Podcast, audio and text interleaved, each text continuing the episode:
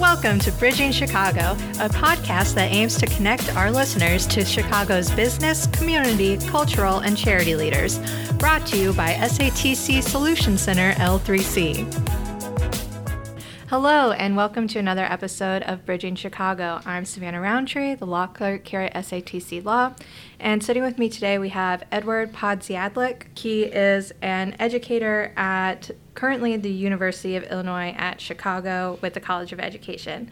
Um, Ed, thank you so much for joining us today. Well, thank you for having me. You know, I listened to some of the podcasts the past few days, Yeah. and I was impressed with two things. One, uh, the notion of not only your interest in what people are currently doing or will be doing, Mm-hmm. but the acknowledgement and validation of where they've been, you know, their past, because Yeah. it's the past that informs the present. Yeah, I think it's really important, especially you see people, you know, you're um, the coordinator for the master's program um, of educational studies right now, Yes. and it's like you, get- it's really easy to look at someone and think like it must have been really easy or simple for them to get there, like, or you know, maybe even incredibly difficult and something I could never do. But it's like you had a very long history to Mm-hmm. get there, and so I think we can just jump right into Okay. it. Yeah, the second thing I admired about your podcast were how eloquent your, you, you allowed your guests to sound. Uh, and I hope you do the same magic for me. Oh, I'm sure it's not all me. We have a great selection of guests. I'm sure you'll do the same. So, my first question to everyone is usually based on their um, undergraduate education. I saw you went to St. Xavier University, which is in Chicago. So, are you a Chicago native? Yes, my identity is thoroughly Chicago. Okay. Uh, Chicago Public Elementary School, Chicago Public High School, 10 years with the Chicago Public Library, Okay. 17 with the Chicago Public Schools. So you get the idea. Yeah. Chicago is very much a part of who I am, Okay. for so- better or worse. I think for better, probably. I like to think so. Um, you got your bachelor's degree in elementary education. Did you always know you wanted to go into education? I did not always know. One year out of high school, I was working for the Chicago Public Library, Mm-hmm. Okay. a wonderful institution, right? Yeah. Um, and I took over the preschool story time Okay. program once a week. And upon doing that, I realized this is pretty remarkable. Yeah. What educators can do Mm-hmm. to, you know, i- uh, impact the lives of others, and that was it—the preschool story time. Okay. and I never looked back since then. Nice. Um, and so immediately after getting your bachelor's degree, you were employed by CPS, um, working in a couple of different middle schools. Did you go to school thinking you want to work in Chicago public schools? Well, I uh, left the uh, College of Education at St. Xavier Mm-hmm. with the idea that I had this great passion and I wanted to bring it to life. Mm-hmm.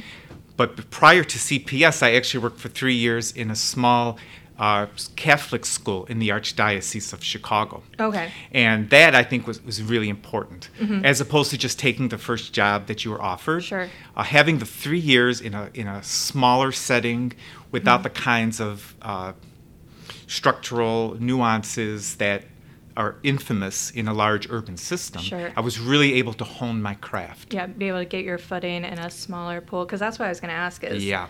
do you think that your, you know, basic education prepared you to be in an urban environment? Were you given the proper educational tools to do that? I believe I was. Mm-hmm. However, as with anything, right, those tools needed to be honed. Right. You know, they needed to be sharpened. You know, there's a lot of intrinsic work that needs to be done Sure. to transition from your identity as a student Right. to your identity as a professional educator. Mm-hmm. And I'm really glad I was able to do that in a smaller setting and then transition to CPS. I think it made my uh, public school teaching in an urban setting uh, a much more positive experience right from the start. So, was the transition to working in public schools a conscious decision on your part? Were you ready to make that transition? Yes, it was. Yeah. Yes. You decided you wanted to move into CPS. Yes. Was there any particular reason for that? Well, I think it was always my goal. Yeah, The okay. idea of being a part of the system that I had been educated within. Mm-hmm. And when the opportunity came up, fortunately, it was a good match. The location, uh, the community climate of the school, Mm-hmm. uh, the administrative perspectives, it felt like a good match. Mm-hmm. Yeah. My dad is actually a um, he's a special education teacher, Oh. um, and so I understand how important it is to have um, you know, not only like you want to have students that you can help and that you can work with, but also having an administration that you feel like you can get along with and that's supporting you as well can be incredibly important. Um, so, what were some of the differences that you saw between working at the um, Catholic school between then transitioning to CPS? Well, a major difference was just the size and Sure. expanse. Mhm. Uh, small schools, small class sizes, small faculty. Mm-hmm. Uh, it really nurtures more intimate relationships with your peers, more of a sense of family. Mm-hmm. Uh, an urban school, just by nature of uh, you know the the system itself, is much larger, Mhm. and everything is like triplicate. Right. The challenges are triplicate, but on the other hand, so are the rewards. yeah. So it, it there is a learning curve. It's always about the connections you make with the people and the Right. trust you're able to build with them. Mm-hmm. Yeah.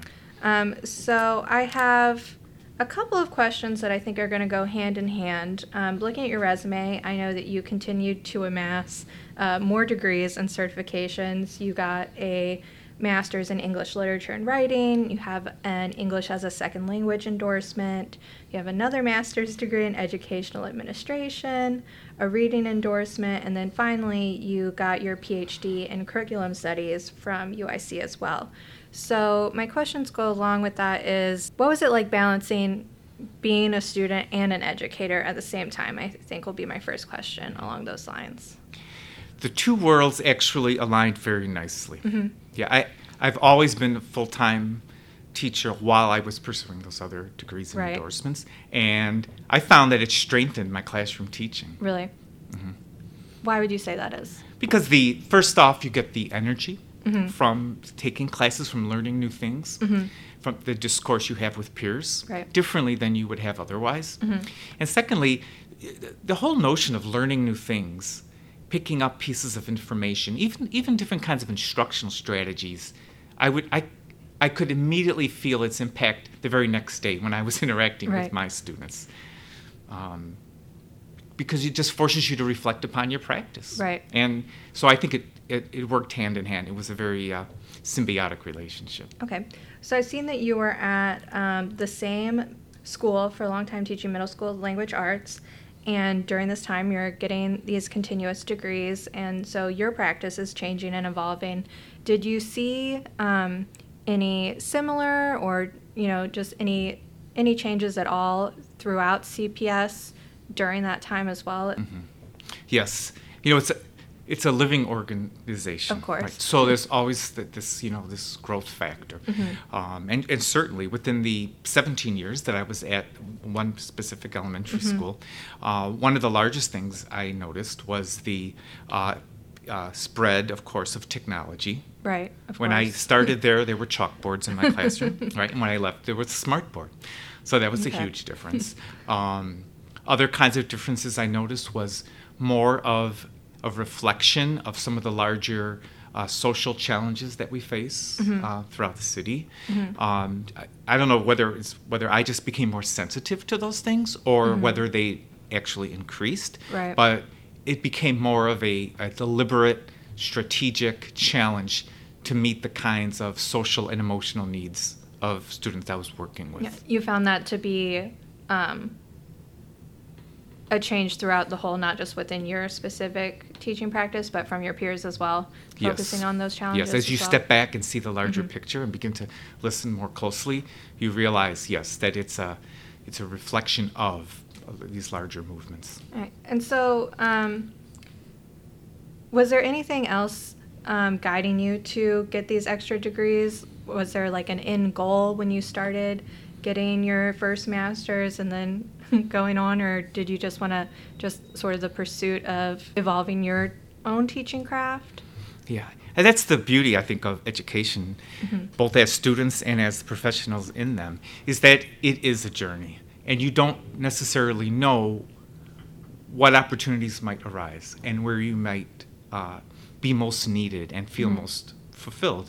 So I would pursue these degrees in, in that spirit, in that spirit of Mhm. I don't necessarily know what opportunities might be there, but I want I would like very much to be prepared for them and ready for them when that opportunity comes up. Yeah, I think that's a great um, outlook to take on education and, you know, furthering your own practice as well.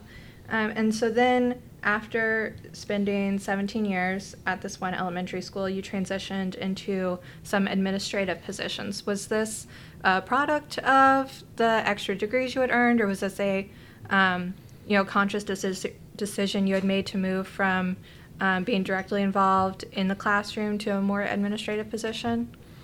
It was a conscious decision. The opportunity came up first to be an instructional literacy coach Okay. for 20 schools in at the time what was called an area. Uh, I worked with the 20 schools or so in the Pilsen Little Village back of the yards neighborhoods. And the way I saw it at the time was just an opportunity to not only impact the one group of students sitting in front of me, but to impact the practice of instructors in a, a number of schools. You know, that was very enticing to me to be not. It wasn't like a, an administrator who worked with the paperwork so much, but it was someone who actually went into the schools, modeled practice, Okay. uh, did troubleshooting, mentoring, coaching. That's what really drew me to that. To that. Okay. Um, and so then I would assume that it's sort of a similar draw that brought you eventually to getting your PhD because it is in um, curriculum studies. Is that Mhm. correct? And so, what exactly does it mean to have a PhD in curriculum studies? Yes. Uh, prior to that is uh, a master's in instructional administration. Right. And it's important. I mentioned I raised that because there is a tremendous difference. Okay. Um, because my work in administration eventually led me to um, further along that path of administrative. And what I realized, and uh, which was quite an epiphany, which maybe will help others, is the notion that being an educational administrator is different than being an educator. Yeah, that's one of the questions I had. Oh, yeah, For it's- further it's- on. So, if you a want to talk different about world. that now, what Yeah. is about what is it like doing that shift from being an educator to being um, Yeah, I mean that's a huge shift, Right. And it's not talked about very often.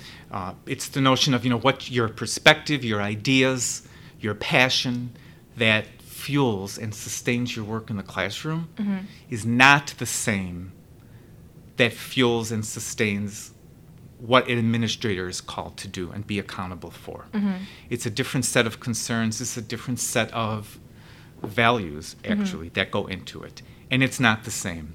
And so that is what, at that time, motivated my shift to curriculum studies. Okay. Because curriculum studies is not about are your numbers moving up that show student progress. Mm-hmm. It's not about how what is your graduation and attendance rate. Curriculum studies is about okay, this is what's happening in your school. Why is that happening? Is that important? right? Uh, is it improving the lives of the students and the community? See, it's a different, whole different Right. set of questions, Yeah. and um, I realized that too often the curriculum studies questions are not asked Right, and not explored, and that's frightening. So that's become my mas- my PhD and my crusade. Yeah, because um, whenever you hear people talking about schools, it does seem to be more about the numbers, about the standardized testing, about just making sure those numbers are increasing without really thinking about um, the implications those are always having on what the students are actually learning. And so you, it's that sort of same lack of attention to that that drew you to curriculum studies. Yes. And you think that's a change that needs to be made in a lot of administrations? I think that these days, especially, as mm-hmm. you've noticed, the national agenda is very much geared toward a corporate mindset. Mm-hmm. And, and because of that, I think it's more important than ever that those people who adhere to an understanding of a more liberal arts based education, of a mm-hmm. more humanities based education that is student centered and is concerned with not just intellectual, but also concerned with the emotional and spiritual growth and development of individuals needs to be heralded. Yeah, and I think that's really apparent. I was um, sort of browsing through um, your recently published articles and things, and I saw topics such as reimagining urban teacher preparation, which I think goes to sort of all of those things you just spoke to, but also um, you mentioned democratic learning spaces, as well as paying attention to um, multiple stakeholders in a classroom. So um, if you could just sort of expound on what a few of those ideas mean and how they can be implemented in classrooms.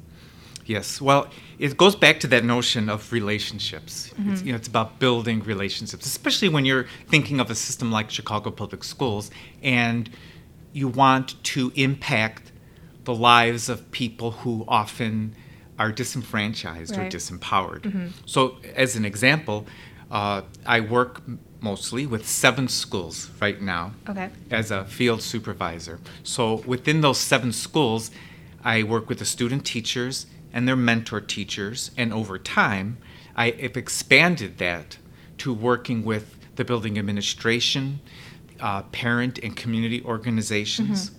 and added to that, of course, because I've been doing this now for seven years, former students of mine have now been hired at many of these schools. Right. Mm-hmm. So they are a part of the conversation too. And I think that the strength of our work is in our collaboration together. It is not done in isolation. Right. And it validates each other and mm-hmm. gives each other a voice and a space to take ownership of the education. And it speaks to not just what is your reading score, but it speaks to, you know, who am I? What is my identity? How can I work this forward? Right. How, you know, what is worthwhile to my life? Mhm. And showing everyone involved in the process that they're a part of this community as well. I think it's really important to um, speaking to that notion of stakeholders as well. It's sort of like your broadcast is called Bridging Chicago, right? And Mm-hmm. Yeah. that, that's what a lot of this collaboration Yeah. is, right? It's, it's building those bridges. Yeah. Um, and so you um, got your PhD in curriculum studies, and with that, you wrote a dissertation which became a published book. Um, anecdotes and afterthoughts literature as a teacher's curriculum and so um, i'm assuming this just speaks further to your notion of including this more sort of humanities liberal arts mindset and the sort of community-based um, teaching structure as well Yes. yeah Uh, it's very much rooted in my 17 years teaching in Chicago Public Schools. So it combines three aspects. Okay. Uh, it combines uh, educational philosophy. Mm-hmm. It also adds to that literature. mm-hmm. And all the novels and uh, pieces of literature that are used in the book are ones I've actually taught students. Okay. And then the third component of this project is uh, personal reflections and anecdotes from my own experiences. So it has a, a foot in both worlds. Okay. You know, the intellectual world of research as well as the real world of practice, what's going Right. on. Um, and so after getting your PhD, you made a transition to working in higher education. Now you're at University of Illinois at Chicago. And so what was that transition like from being in you know the grade school setting to now being in higher education? Well, the transition was actually smooth because it was like an organic movement. Mm-hmm. Because now I'm working with mostly with seniors in their final year toward receiving their licensure for teaching. Mm-hmm. So I'm speaking to the practice of teaching. Right. And I'm drawing upon my actual practice of teaching Right. over extended time. And the other piece of that that makes it organic, I believe, is the notion that I may I spend a great deal of my time actually in the Chicago Public Right, Schools, yeah.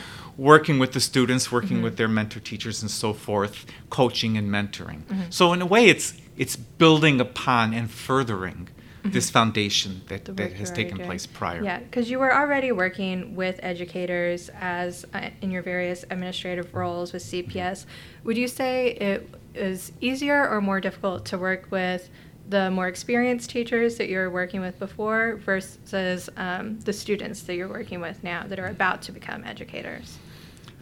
It's a really interesting question because in the first case, in the case of the uh, seniors in college, a lot of what we deal with and talk about and reflect upon are their emerging identities mm-hmm. as professional teachers. In terms of mentor teachers and veteran teachers, what we talk about and, and reflect upon is evolving identities. Right. So, emerging and evolving identities is what links, I think, all of the work together. Mm-hmm. And it's the whole notion, and I I ask the same question to my students as mm-hmm. I ask of when I've done professional development, for instance, with faculties of teachers. And that question is Are you becoming the teacher that you've aspired to be? And I, that question is as effective for the novice teachers as it is for the veteran ones. Mm-hmm. Yeah, um, I noticed that that question, um, as well as the question of in what ways does our professional work as educators align to our personal values and beliefs, both those questions you um, put at the top of your resume, sort of mm-hmm. centering how important those questions are to you. Um, and so, how do you balance uh, work as a professional educator with your own uh, personal beliefs? Well, it's always something that you need to be conscious of. Mm-hmm. And it's always a matter of, again, reflective practice. You know, is, is what you're doing now, does it align to what you believe, to mm-hmm. what you value? And sometimes it does more than others. Sure. And I think the danger is when, especially educators, throw our hands up and say, oh, well, this is what I need to do, this is what needs to be done. Mm-hmm. And I think uh, one way to frame it is to say that it's the difference between education as as work, a job, versus education as a calling. You know, what are you called to do? Right. And I think as work, as a job, uh, you know, there's compensation and health care benefits, you know, all those all mm-hmm. those wonderful things that we rely on. However, as a calling, you know, it speaks to something that is more deeply uh, rooted in who we are as people. Right. And that I think we need to preserve and take care of and be aware of. So I, I, I am able in the College of Education to do a lot of uh, that kind of reflective work with my students. Mm-hmm. You know, they're very good at the prescriptive pieces of lesson planning and sure. adhering to Common Core. I mean, mm-hmm. they get that. Right. Even if they don't, get it as well as others, they will get it. Right. You know, they they are uh, most of the students they work with are first generation mm-hmm. and first generation college, mm-hmm. and it's it, kudos to them for their incredible sacrifices they make and the perseverance to uh, to, to get their teaching license. Right. Yeah. Um, my work with them often focuses on um, what does this mean to you as a person? Mm-hmm. Is this the kind of teaching and learning that you believe in mm-hmm. that resonates with your values you know those kinds of questions so that's where the connection yeah. is made and i think those are really important to think about especially in you know um, today's society teachers are often um, in the news headlines for you know the other aspects of teaching you know as a job. And it can be really easy i think for teachers to get burnout of the system of the struggles and how many um, you know tasks they have to get through every day versus you know how they're being viewed in society and what sort of compensation they're getting. And um, you know you obviously haven't been burnt out of being an educator. And do you think it's that focus on the relationships and your personal values that has kept you um, from that burnout i do because i think it all everything else is external mm-hmm. you know it's extrinsic and that really beats you up yeah these other pieces are more at the core of who you are. Mm-hmm. And that takes healing. And I think that needs most protection. Because you can get beat up, but if your heart is still aligned to your core beliefs and values, you'll you'll be able to get up and fight another day. Yeah. Um, and so then finally, I don't know if you want to talk about this because it says um, there's an anticipated publication date in December of 2019, but you have a follow. It seems like a follow-up book, Prose and Postscripts: Grieving as a Teacher's Curriculum. And so I guess I have two questions that go with that. Sort of, is that a follow-up to your first book? And um, you know, it's been five years since you first reflected in uh, literature as a teacher's curriculum. And so, have your thoughts continued to evolve or change since then? Have you gained new insights into education since then? Um, and does this book speak to that? Uh, yes, to most of your questions. You're very astute in uh, reading over my paperwork. Uh, idea of educational philosophical ideas and uh, literature, mm-hmm. and personal experiences. Those same three components are used in, in the book that I'm currently working on. Mm-hmm. Its focus focus is more specific, though. The lens focuses specifically on grieving right. as a teacher's curriculum, and it's the idea that gr- grieving has so much to teach us. I believe about compassion mm-hmm. and sympathy, and so much to teach us about vulnerability mm-hmm. and resilience. Mm-hmm. I mean, think about it. we were so worried about teaching math and science and reading, which I know are important, Right. obviously. but where and in what space and in what ways are we teaching compassion and resilience? Right. I mean, in what ways are we acknowledging and validating each other's vulnerabilities and Mm-hmm. ways to support each other through that? I think those, in many ways, are the most worthwhile questions. Yeah. And the first uh, or second chapter of that book uh, is rooted in the writings of the Bengali Nobel Prize winning writer uh, Rabindranath Tagore. Okay. And one of his comments, I think, really encapsulates uh, this book project. He said, An education of sympathy is not only systematically ignored in schools, but it is severely repressed. At the beginning of this century, uh, rather the 20th century, that teachers and students are made to lose our world, to find a bag full of information instead. And I guess that goes back to my crusade. Right. What are you losing when you're gaining all this information, but you're not attending to values and beliefs and the heart of the matter? hmm Yeah, it's really startling to hear that he wrote that in the early 20th century when Mhm. we're, you Yeah. know, now a little ways into the 21st century. And to think that we are only sort of furthering only the pursuit of like facts and specific knowledge without attending to these other personal benefits that you're talking about. I think it's Yeah. really important, especially when you think about how many hours and days and you know that students spend with their teachers versus I think lots of times people think, oh, you know, like families deal with that and teachers should be dealing with just like facts. Right, leave it on the doorstep Right. of the school. But students spend an inordinate amount of time, especially now with extracurricular activities and all that those go on. They spend so much more time at school than they do at home, and to just leave out whole aspects of, uh, Yeah. you know, humanity like that is Yeah. really startling. Yeah. In fact, the first sentence of the new book is uh, simply put teachers are not automatons, Yeah. and neither are students. hmm It seems it's such a basic and simple premise, Mhm. but it needs to be heralded these days, I believe. Yeah, I think that um, is sort of forgotten a lot. I think you're correct. Um, and so, usually, sort of the wrap up question I ask people is what advice would they give, um, you know, young aspiring people to go that want to go into this field? Even though I sort of think our whole conversation has been advice about that. But if you have any other uh, more specific advice that you wanted to give to uh, people that are thinking about entering the educational field, is there anything else you would say to them? Well, I would say that uh, entering the field of education is a kind of calling. hmm And I would say that if you were to choose to do that, one thing I can guarantee you is your life will never be the same. hmm Your options, your choices, your impact on others, for better or worse, is it will be remarkable. Um, and I, I think you know those kinds of intangibles are, are really worth reflecting upon and considering as you're looking toward.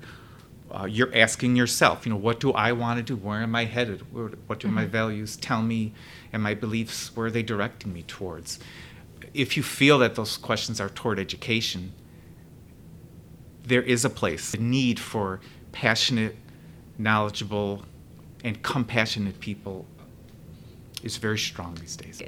I think it's such a disservice this country does and how they undervalue teachers when we mm-hmm. think about teachers are literally bringing up our next generation, the people that are supposed to, you know, continue the society. And teachers are not just in the classroom, right? right. All of us, in some way, are teaching each other. Mhm. We're learning from each other. My students are my teachers in many ways. Um, and sometimes we overlook that. Some of the most important lessons we learn aren't in those four walls of the classroom. You know, they're on the sports field, Mhm. or they're in the recreation center, or the library. Um, and I often tell my students as they're ready to graduate, um, whether you're in a classroom or not in the future, you are teachers. Yeah. Worth mentioning. No, I think that's actually a great sentiment for us to end on. So, unless there was anything else you wanted to cover that I didn't ask you, um, I think we'll wrap it up. Ed, thank you so much for joining us today. I really enjoyed our conversation. I did as well. Thank you.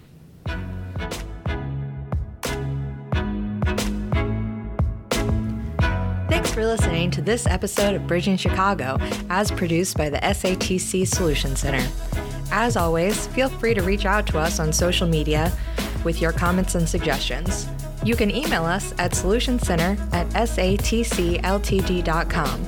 Find us on Twitter and Instagram, where our handle is at Bridging Chicago. And don't forget to rate, subscribe, and comment on iTunes, SoundCloud, or wherever you listen to this podcast. Nothing contained in this podcast shall constitute financial, investment, legal, and or professional advice. No professional relationship of any kind is created between you and the podcast host or guests. You are urged to speak with your financial, investment, or legal advisors before making any investment or legal decisions. Furthermore, the opinions expressed in this podcast are not necessarily the opinions of the SATC Solutions Center, Schenck Annis Tepper Campbell, or any of its employees. This podcast is created by the host and guests' individual capacities. All opinions on this podcast are or have been rendered based on specific facts under certain conditions and are subject to certain assumptions and may not and should not be used or relied upon for any other purpose, including but not limited to, for use in or in connection with any investment purposes or legal proceeding.